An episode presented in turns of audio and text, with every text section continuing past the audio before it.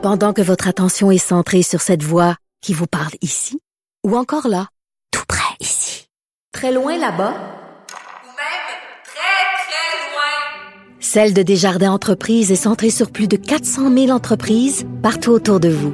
Depuis plus de 120 ans, nos équipes dédiées accompagnent les entrepreneurs d'ici à chaque étape pour qu'ils puissent rester centrés sur ce qui compte, la croissance de leur entreprise.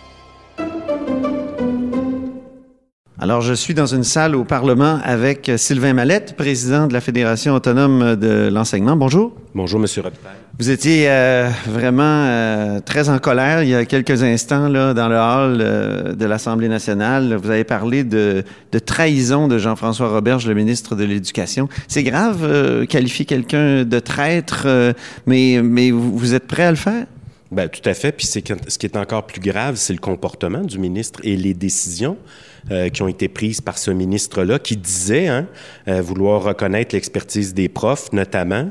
Et quand on, on le prend au mot et on va vérifier dans son projet de loi, ben, ce qu'on constate, c'est que non. Non seulement il ne reconnaît pas cette expertise-là, il la nie.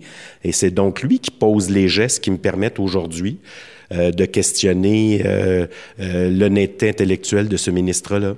En quoi il nie l'expertise des gens avec son projet de loi 40 là, qui est euh, adopté aujourd'hui euh, sous Bayon? Ben, euh, D'abord, toute la question, là, il va permettre dans le projet de loi que des gens qui ont jamais mis le pied dans une classe puissent venir dire aux profs quelle méthode pédagogique utiliser, quels outils d'évaluation utiliser auprès de leurs élèves, quels moyens d'intervention euh, prioriser, alors que, je le répète, c'est des gens qui, dans bien des cas, ont jamais mis le pied dans une classe, alors qu'un prof veut quoi? Un prof veut d'abord enseigner et je dois euh, pouvoir, à l'intérieur d'un même groupe, pouvoir utiliser une multitude d'approches pédagogiques parce que la même, la même approche pédagogique peut pouvoir fonctionner avec certains élèves alors qu'elle ne fonctionnera pas avec d'autres élèves du même groupe. C'est aussi euh, un projet de loi qui... Mais il n'y a rien de nouveau là-dedans. Il me semble que la réforme de l'éducation, le fameux virage euh, pédagogique, comment c'était quoi donc? Pédago- le renouveau pédagogique Le renouveau pédagogique, c'était ça. C'était le gouvernement qui même décidait comment vous deviez enseigner, dans quelle optique, l'optique des compétences seulement? Ben, C'est-à-dire que via le programme de formation de l'École québécoise, le programme de formation contient un billet qu'on appelle socio-constructiviste. Donc, toute la question du renouveau pédagogique, puis l'idée que l'élève construit par lui-même ses propres savoirs. Je veux pas résumer de façon caricaturale, mais euh, c'est à peu près ça. là. Donc, le- le- actuellement, le programme de formation de l'École québécoise contient un billet. Cependant, ce que fait le ministre, c'est qu'il vient au niveau des, des commissions scolaires ou des territoires là, de centres de services mettre en place un comité euh, qu'il euh, pompeusement a nommé un comité d'engagement vers la réussite, dans lequel il va permettre à des gens qui ont jamais enseigné de siéger et à partir des résultats qu'obtiennent les élèves et de la supposée recherche probante, dire voici ce que les profs doivent faire. Et là, donc, on est dans le mode opérationnel. On est carrément, le ministre est après réunir les conditions qui vont permettre à des individus euh, de, de dire aux profs voici les modes opérationnels que vous devez utiliser pour euh, mener les interventions que vous devez mener auprès de vos élèves. Et donc, ça, c'est une attaque de plein, de plein front à l'endroit de l'expertise des profs. Il va même encore plus loin que ce que lui-même dénonçait là, comme étant le jeu des appareils ou des apparatchiks du ministère de l'Éducation. Euh, il disait, moi, je vais reconnaître le droit aux profs de choisir leur méthode pédagogique. Et comment se fait-il qu'il prévoit un mécanisme dans lequel, justement, les profs perdent cette liberté-là? OK, ça, c'est dans, dans tout le remplacement des, des commissions scolaires actuelles que, que ce mécanisme-là est instauré, si je comprends bien. Ben, euh, oui, le- avec la dispersion des élus scolaires, le ministre veut notamment, dans chacun des territoires des anciennes commissions scolaires, mettre en place un comité d'engagement vers la réussite qui aura pour mandat donc d'identifier euh, quelles sont les meilleures supposées approches pédagogiques, quels moyens d'intervention utiliser, quels outils d'é- d'évaluation utiliser, et toujours dans la lecture de, des résultats qu'obtiennent les élèves. Donc, on parlera pas tant des élèves que des cibles de réussite à atteindre. Mais c'est quand même une, une bonne idée d'essayer de faire en sorte que le- les connaissances qui sont développées euh, dans la recherche soient transférées dans, dans, le, dans la pratique quotidienne des profs, non? Ben, C'est-à-dire qu'il n'y a pas de recherche unique en éducation. Il y a cependant, euh, au ministère de l'Éducation et dans les commissions scolaires, des idéologues qui prétendent que eux savent comment ça fonctionne. Étrangement, ils n'ont pas le courage de revenir en classe, mais ça, c'est un autre débat.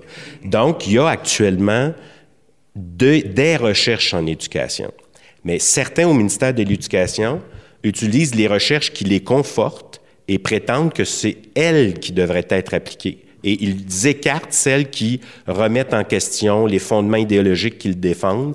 Et il faut se rappeler aussi qu'en éducation, les expérimentations qui sont faites, et les chercheurs le, le, disent, ce sont des expérimentations à petite échelle dans des milieux fermés avec des conditions particulières. Et les, les recherches elles-mêmes disent, on peut pas généraliser mur à mur parce que cette expérimentation-là a été menée dans un milieu avec des élèves particuliers qui sont peut-être pas les mêmes élèves partout sur l'ensemble du territoire.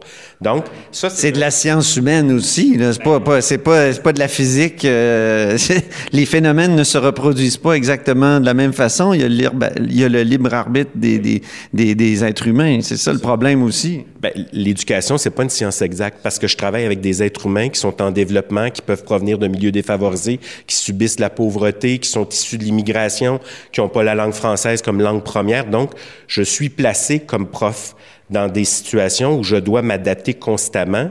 Et là, actuellement, on est dans une logique au ministère de l'Éducation puis chez les gestionnaires de commissions scolaires où on doit appliquer mur à mur des recettes. Il y a, semble-t-il, des recettes. Et si ces recettes-là sont appliquées, ben ça voudrait normalement les résultats devraient être bons, alors qu'on travaille avec des êtres humains. Et, donc ça c'est une difficulté, et d'autant plus que toute cette question-là des approches pédagogiques, ça pose la question du perfectionnement. Actuellement, depuis 40 ans, les questions relatives au perfectionnement du personnel enseignant sont négociées aux tables de négociation. C'est ce que prévoit la loi. Mais en même temps, là, de, mettre dans la loi qu'il y a 30 heures sur deux ans de, de, de perfectionnement, pourquoi c'est un scandale? Bien, d'abord, d'abord parce que ce sont des modalités. Et depuis 40 ans, c'est doté une loi, d'une loi qui s'appelle la loi sur le régime de négociation des conventions collectives dans les secteurs publics, parapublics. Et il y a des règles qui prévalent, qui prévoient que question, cette question-là de perfectionnement, c'est négocié entre les parties négociantes reconnues par le Code du travail. Donc, et qu'est-ce qui empêche aux parlementaires et aux élus du peuple euh, de dire, ben il y a un plancher, là, on peut pas descendre en bas de 30 heures sur deux ans? Qu'est-ce que ça fait? Pourquoi, pourquoi c'est si grave que ça? Parce qu'on s'est donné des règles et qui, ces règles-là s'appuient sur le respect des règles de négociation, de la libre négociation. Il y a au Québec depuis 40 ans ce qu'on appelle des ententes de perfectionnement. Les profs se forment. Il y a des problèmes de financement, de qualité, d'accessibilité, de diversité.